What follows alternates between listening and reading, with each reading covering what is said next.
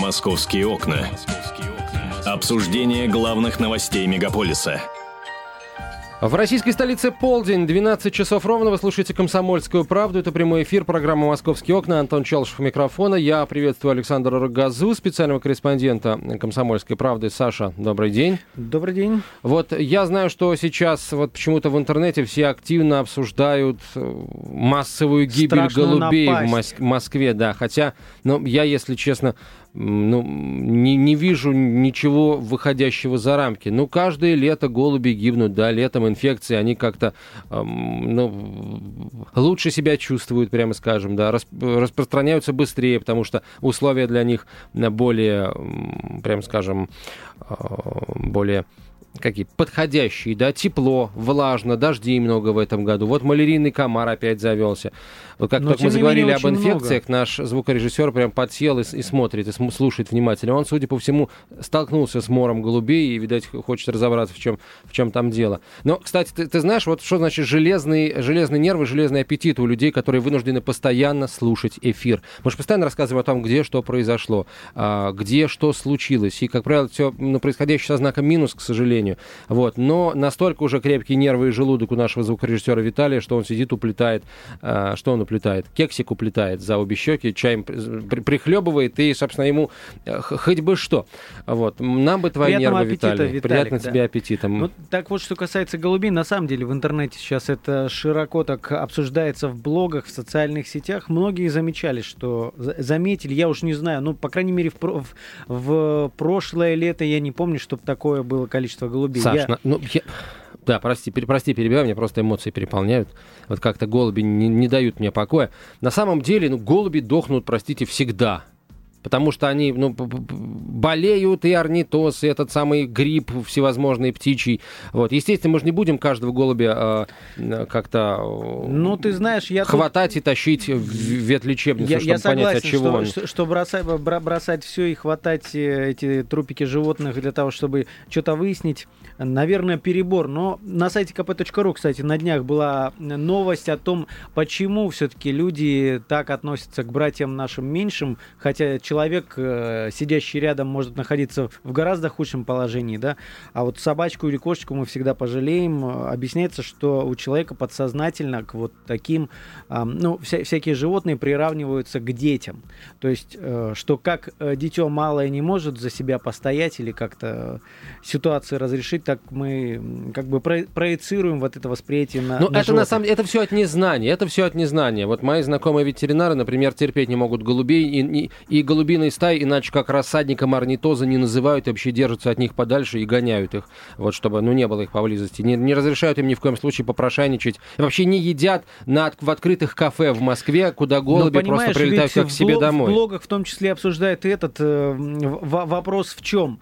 Эти голуби падают замертво где только можно. Они и на детских ну, короче, площадках есть лежат, проблема люди боятся. Или нет проблемы? Давай спросим об этом у кандидата биологических наук, орнитолога Евгения Кобликова. А, Коблика, простите. Евгений Александрович, здравствуйте. Здравствуйте. Скажите, пожалуйста, ну вот э, у голубей мор, на, на них напала чу, э, я не знаю, чума, как ее там, черная смерть, или все э, в пределах нормы? Ну, вообще все в пределах нормы, потому что вот такие э, перипетии с голубями, с городскими голубями происходят с завидной регулярностью. Раз в несколько лет просто э, возникает какая-нибудь более серьезная эпидемия, чем обычно среди них. Ну, вернее, не эпидемия, эпизоотия, если говорить правильным научным языком. То есть... Э, городская популяция голубей э, достигла ну, пика своей численности, даже э, превосходит этот пик, и, естественно, рано или поздно включается естественный механизм регулирования э, чрезмерной численности. Это происходит и с голубями, и с воронами, и, ну и, в общем-то, э, глядя на то, как распространяется инфекция в человеческом обществе, можно сказать, что... Э, некая естественная регуляция численности человека вот путем... Но а, эти инфекции, инфекции голубиные, они угрожают людям? Все-таки, а, как я уже говорил, это... на детских площадках находят трупики этих животных. Ну, во-первых, э, людям, конечно, угрожают некоторые э, заболевания птиц, в частности, орнитоз, про который, я так понимаю, уже говорили здесь. Вот. И, естественно, э, вот к погибшим голубям лучше всего не подходить. Это дело санитарных служб города, избавлять э, наш город от трупиков этих голубей. Но еще раз хочу сказать, что ничего экстраординарного не происходит. Такие эпидемии с голубями и с другими городскими птицами происходят время от времени. Это естественная регуляция чрезмерно возросшей численности вот городских э, птиц. Евгений Александрович, ну смотрите, ведь а, вот этих вот голубей, которые еще не подохли, но уже близки к этому, их могут сожрать кошечки, там поймать, во всяком случае, кошки, которые вро- вроде домашние, но при этом на улицу ходят. Плюс э, то место, где этот голубь лежал до тех пор, пока его дворники не убрали, оно тоже остается, это может быть и, и песочница. Насколько вот вс- все это опасно для того, ну для тех, кто потом туда придет, будет этот песочек пальцами ковырять, я прежде всего детей имею в виду, да и домашних собак тоже, которые нюхают вообще все, а запах от дохлых голубей остается, собаку он интересует. Вот каковы э, риски того, что это заболевание э, может перекинуться на других, так сказать, представителей рода человеческого и не только человеческого? И вообще, что это? Орнитоз, шмарнитоз? Вот чем болеют голуби?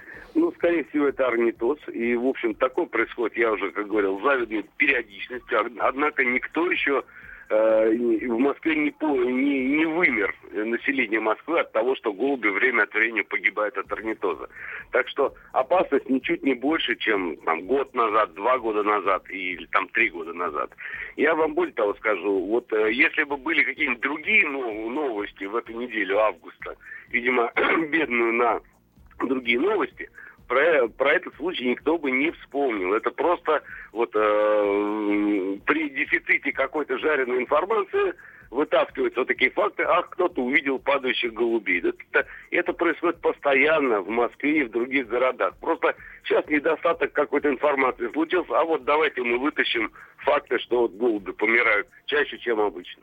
Слушайте, а если дохлый голубь упадет, э, упадет в Москву-реку или, например, в водохранилище, из которого Москва забирает воду, вот что произойдет?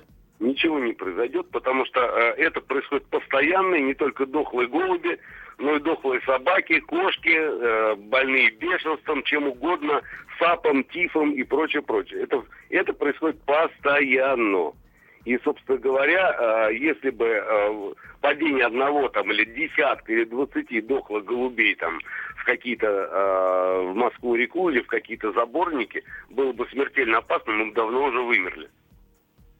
Ну, спасибо и на этом, Евгений Александрович, за то, что мы еще не вымерли. Значит, хорошо, а вот вы говорите, голубей иногда, ну, их становится слишком много, и вот как бы популяция сама себя регулирует таким образом. А есть ли в Москве хищники, которые вот такие санитары леса, которые э, больных или вообще там слишком расплодившихся голубей э, у- уничтожают, а сами при этом не заболевают этим орнитозом?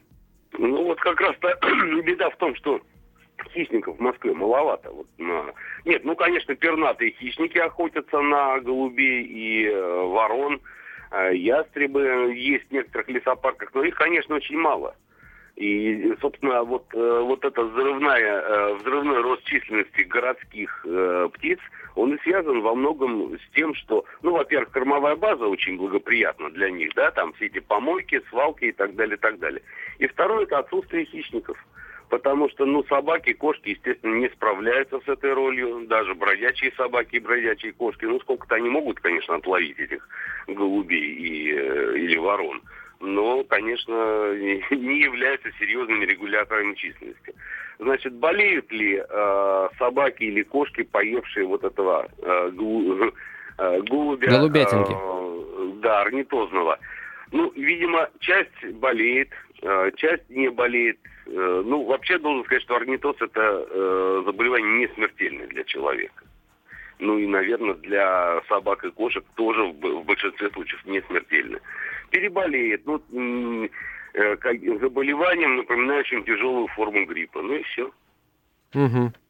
Понятно. Слушайте, ну вы прям, прям-таки успокоили нас. Спасибо. Спасибо большое, Евгений Александрович. Евгений Коблик, орнитолог, кандидат биологических наук, был с нами э, на э, прямой связи. А, хотя нет, Евгений Александрович, простите, вот это, это против всех правил, но я уже, так сказать, с вами попрощавшись, хочу вам еще один вопрос задать. Вот Давайте. Что бы вы посоветовали э, коммунальщикам московским? Вот избавляться от свалок открытых или, э, например, посоветовали бы там департаменту э, природопользования э, хищников активно в Москву завозить? Кошек, да? Не, не, не, пернатых лучше, они красивые такие. Нет, ну, конечно, надо, надо и то, и то делать. Другое дело, что пернатые хищники в Москве просто по а, объективным причинам не могут достигнуть высокой численности. Просто им негде гнездиться, там, негде размножаться. Фактор беспокойства. Вообще, как показывают города Западной Европы, опыт городов Западной Европы, чем меньше открытых помоек свалок, тем меньше ворон, голубей и всяких прочих неприятных спутников человека. Спасибо. Вот теперь спасибо вам большое. Евгений Коблик, орнитолог, кандидат биологических наук, был с нами на а, прямой связи. Ну, в общем, все, Саш. Проблема не стоит и выеденного голубиного яйца. Вот. Так что, дорогие Смотри... друзья, не пугайтесь, просто отодвиньте больные его в сторону. Орнитозом, больные орнитозом люди mm. опасности для окружающих не представляют. Вообще орнитоз вызывает э, бактерия хламидия пситаки из числа хламидий. В общем, ну и, собственно, э, да, посмотрим.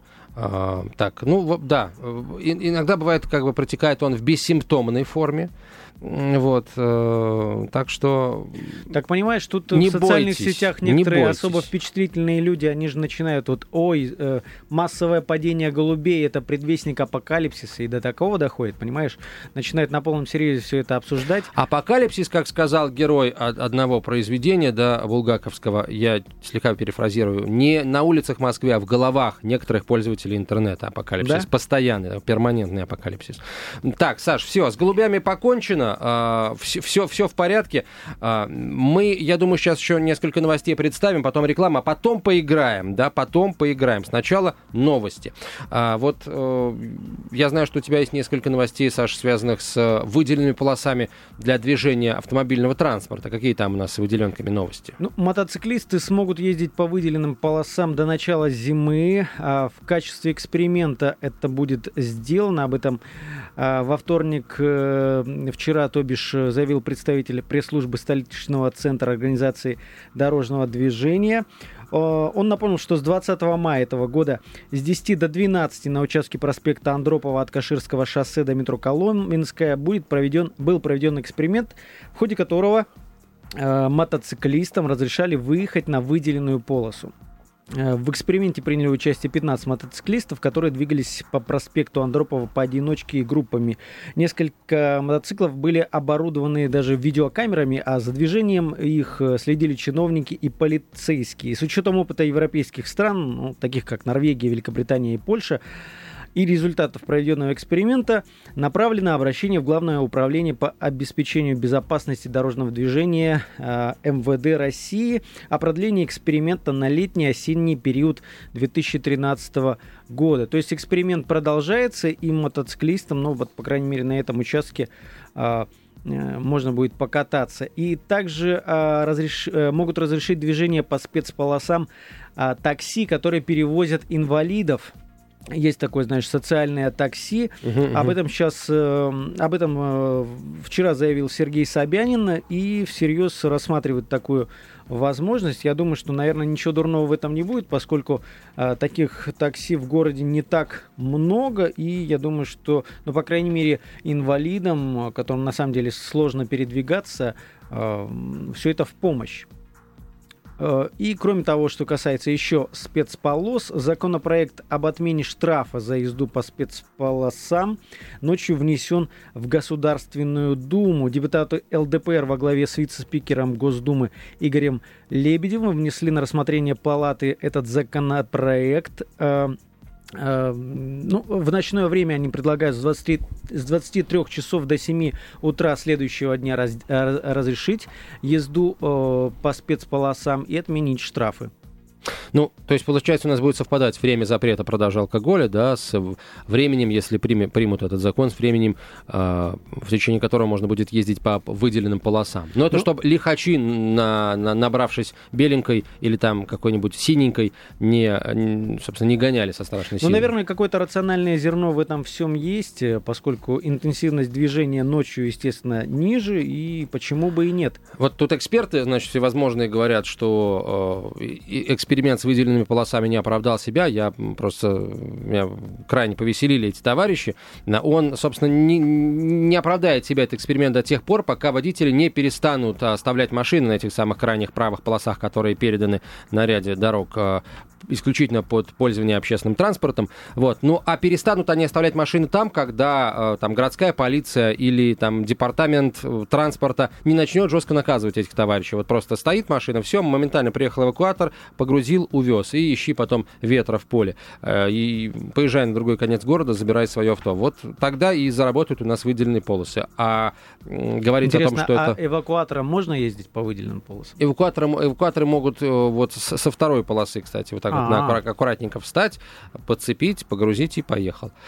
Так, ну давай, у меня тоже есть несколько транспортных новостей. Участок ветки метро, э, это фиолетовая ветка, да, до Жулебина, э, власти обещают запустить в начале сентября, ну просто подарок какому-то, э, к началу учебного года.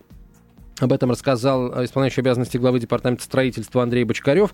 На выходных, напомнил он, мы отключали станцию Выхино, чтобы провести технологические подключения сигнальных кабелей. Работы завершены вовремя. По информации пресс-службы метрополитена, первый этап присоединения новых станций фиолетовой ветки прошел успешно. Была проведена замена перекрестного съезда из четырех стрелочных переводов и одного стрелочного перевода, служащих для маневров подвижного состава. Кроме того, на закрытом участке Таганско-Краснопресненской линии удалось провести ряд дополнительных работ по плановому ремонту и техническому обслуживанию различного оборудования. В следующий раз с двадцать третьего по двадцать пятое августа будут закрыты станции метро Выхино, Рязанский проспект и Кузьминки. Значит, с двадцать шестого станции будут работать уже в прежнем режиме. Ну а с первого сентября у нас две новые станции откроются. Лермонтовский проспект и Жулебино. А, да? Да, а вот котельники появятся уже в следующем году, говорят власти, в этом году не успеют они подключить эту станцию. Вот еще одно заявление от исполняющего обязанности главы департамента строительства Москвы Андрея Бочкарева. Власти столицы намерены включиться в федеральную программу по развитию московского транспортного узла, в частности, принять участие в расширении центральной кольцевой автодороги. Я напомню, что в понедельник у президента Путина прошло расширенное прошло совещание по развитию московского транспортного узла. Ну и э, расширение центральной кольцевой автодороги, которую еще толком, собственно, не построили, у нас запланировано в качестве второй очереди работ там на, на, после двадцатого, на после двадцатого года. И вот в этом-то расширении э, центральной кольцевой автодороги до шести-восьми полос э, готов э, включиться уже московский бюджет, а вообще изначально э, кольцевую дорогу будут строить на деньги бюджета федерального, бюджета Фонда национального благосостояния, что, по сути, ну, тоже часть зарезервированного отдельно федерального бюджета. И плюс, по-моему, семьдесят шесть миллиардов рублей. Э, а я думал, что это как-то должны дать частные инвесторы. С подготовкой к чемпионату мира по футболу все-таки... Слушай, на, ну на, то на то и выходит, Саш. Страны. Это тут ну, на самом... сказал, после двадцатого года. Нет, после двадцатого года будет расширение. Mm. А к восемнадцатому году ЦКАД будет полностью построен и замкнут, да? А, кстати, в Рио мэр Собянин э, предложил ну, подумать над тем, чтобы центральная кольцевая автодорога не просто строилась, а синхронизировалась это строительство с расширением вылетных магистралей, да, чтобы не получалось, что у нас есть большой МКАД, большой ЦКАД, а между ними маленькие такие ниточки, э, собственно, радиации Э, трасс. Ну, что, есть где общем... развернуться, конечно, строителям тут.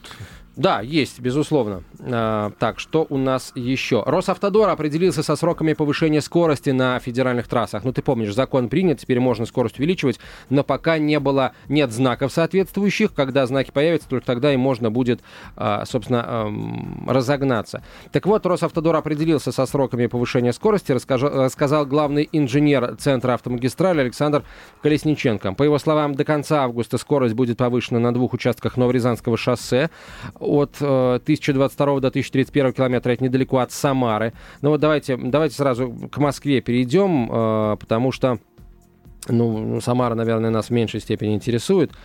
А, вот. Но, вы знаете, меня просто машет руками наш звукорежиссер Виталий. Нам надо сейчас дать рекламу. Давайте дадим рекламу, потом вернемся в эфир, расскажем, к- когда будет увеличена скорость на части московских и подмосковных дорог, а потом поиграем.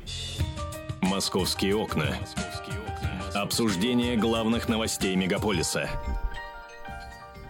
Так, ну, обещали мы начать с того, какие, где дороги будут э, ускорены.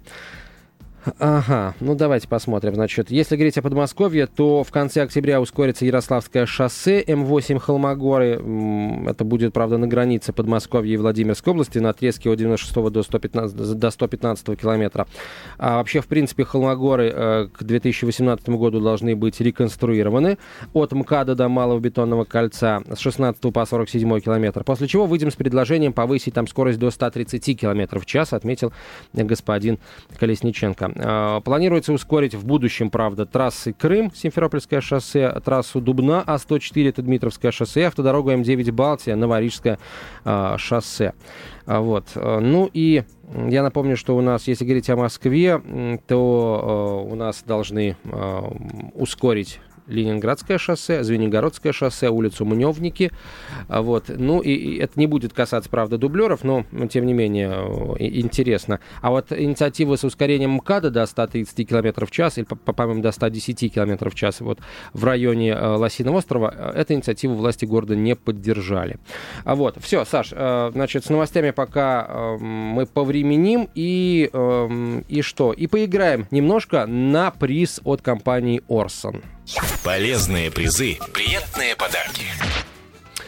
Компания Orson, друзья, поможет вам почувствовать всю палитру вкуса со своей уникальной техникой и посудой. Не упустите шанс выиграть для себя незаменимых помощников на кухне, мультиварку, эс вэ че и другие полезные призы от Orson. Orson. Вся палитра вкуса. А, сыграем мы сейчас на чайник, дорогие друзья, от компании Orson. Смотри, Саш, как много у нас желающих выиграть чайник. Виталик вот. Зашивается уже. Виталик, да, у него, ему надо, необходимо две новые руки отрастить, чтобы четыре телефонные трубки одновременно поднимать. Вот, хотя, ладно, что это я, у нас телефон новый, современный, там достаточно одну трубку поднять, и все сразу слышно. А, так, здравствуйте, как вас зовут? Меня зовут Галина. Галина, здравствуйте. А когда вы у нас последний раз играли, Галина? Ну, где-то в начале года. В начале года. Ну, хорошо, тогда, пожалуйста, давайте, Галина, сыграем, если, если в начале года.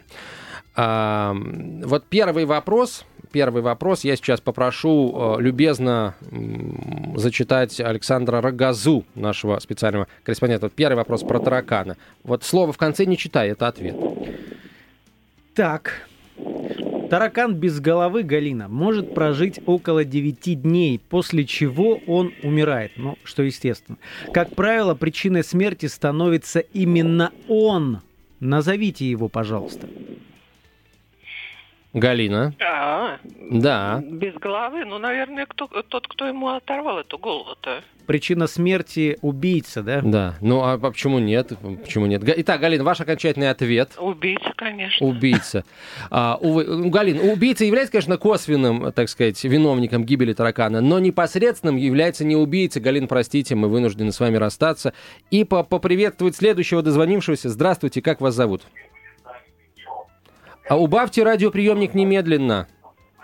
Так, следующий дозвонившийся. Здравствуйте, как вас зовут? Здравствуйте. Как вас зовут? Кирилл. Кирилл, вы же недавно нам звонили, по-моему, участвовали в розыгрыше. Но я не выиграл. Ах, не выиграл. Какой вы хитрый, Кирилл. Тогда это меняет все дело. Да, это ладно, это, это меняет дело. Кирилл, итак, ваш ответ. Ну, может быть, конечности... Конеч... Конечности, смерти причина смерти таракана, конечности. Но они его заводят куда-то не туда, да, лапы, куда-то не туда его заводят, и он там окочуривается. В пропасть падает. Кирилл, давайте ваш ответ окончательный уже, серьезно подумайте. Хвост. Спасибо, Кирилл, до свидания. Ну, следующий... Давай, как, как, пока люди досвариваются, я повтори, еще раз повтори. Повтори, вопрос он Итак, короткий. Итак, дорогие друзья, таракан без головы может прожить девять дней, после чего он умирает. Как правило, причиной смерти становится именно он. Назовите, Назовите его. его. Здравствуйте, как вас зовут? Здравствуйте. Как вас зовут? Наталья. Наталья, ваш ответ? Он, может быть, какое-нибудь насекомое. Ох, ну, может быть, конечно, какой-нибудь насекомый, там паук. Который приходит к тараканам без головы, да. Только исключительно к ним. Да, это, это сам. Как есть муравьиный лев, а это какой-нибудь тараканья смерть какая-нибудь такая многоногая. А, ну, слушай, ну, что вы так все буквально воспринимаете-то? Ну, подумайте, таракан без головы. девять дней он живет, а на, на десятый или там на девятый к вечеру он от, откидывает свои вот эти вот лапки. А, что может стать причиной смерти? Ну, вот подумайте еще раз. Кто? Голод. Голод? Ну, наконец-то! Ну, ха-ха-ха!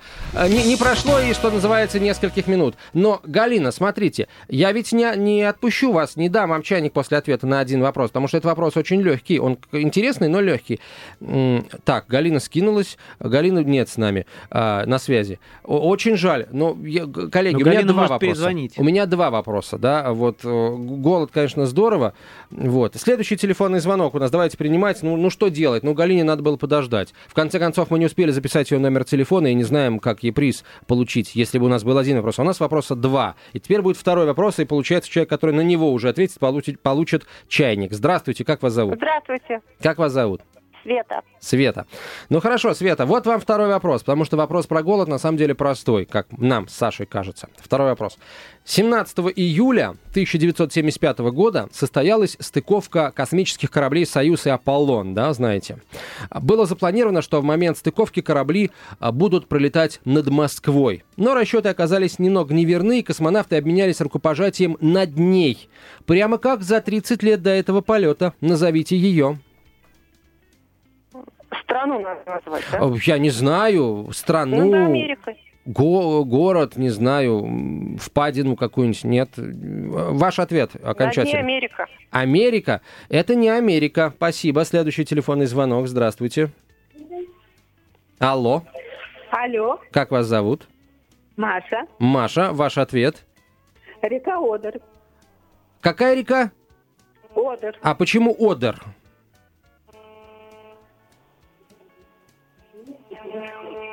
Хорошо, Маш, я понял ход ваших мыслей. Назовите другую реку, Маша. Исла.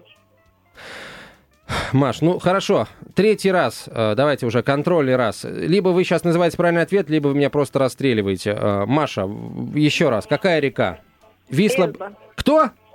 Эльба. Ну, наконец-то! Встреча на Эльбе, конечно, да. сорок пятый год. Союзные войска встретились. Маш, ну вы, конечно, вы молодец, что географию знаете Центральной и Восточной Европы. Вот. Но с Эльбой вот вы слегка маху-то дали пару раз. Но, тем не менее, мы вас поздравляем. Чайник вы забираете. Галине мы рекомендуем в следующий раз, когда она до нас дозвонится, ну, держать уже, быть на связи до конца, потому что вот есть у Коварного-Челышева несколько, несколько вот таких вот сюрпризов и лайфхаков. Ловушек. Поздравляю я вас, спасибо большое. Вы, вы что, вы выиграли чайник от компании Orson. Я благодарю Александра Рогозу, который провел с нами эти незабываемые двадцать минут, специальный корреспондент «Комсомольской правды». Прямо сейчас вас ждет очередной выпуск программы «Москва промышленная». Поговорим с успешными столичными бизнесменами, которые что-то производят, а не только продают и перепродают. Кстати, очень, очень важный момент.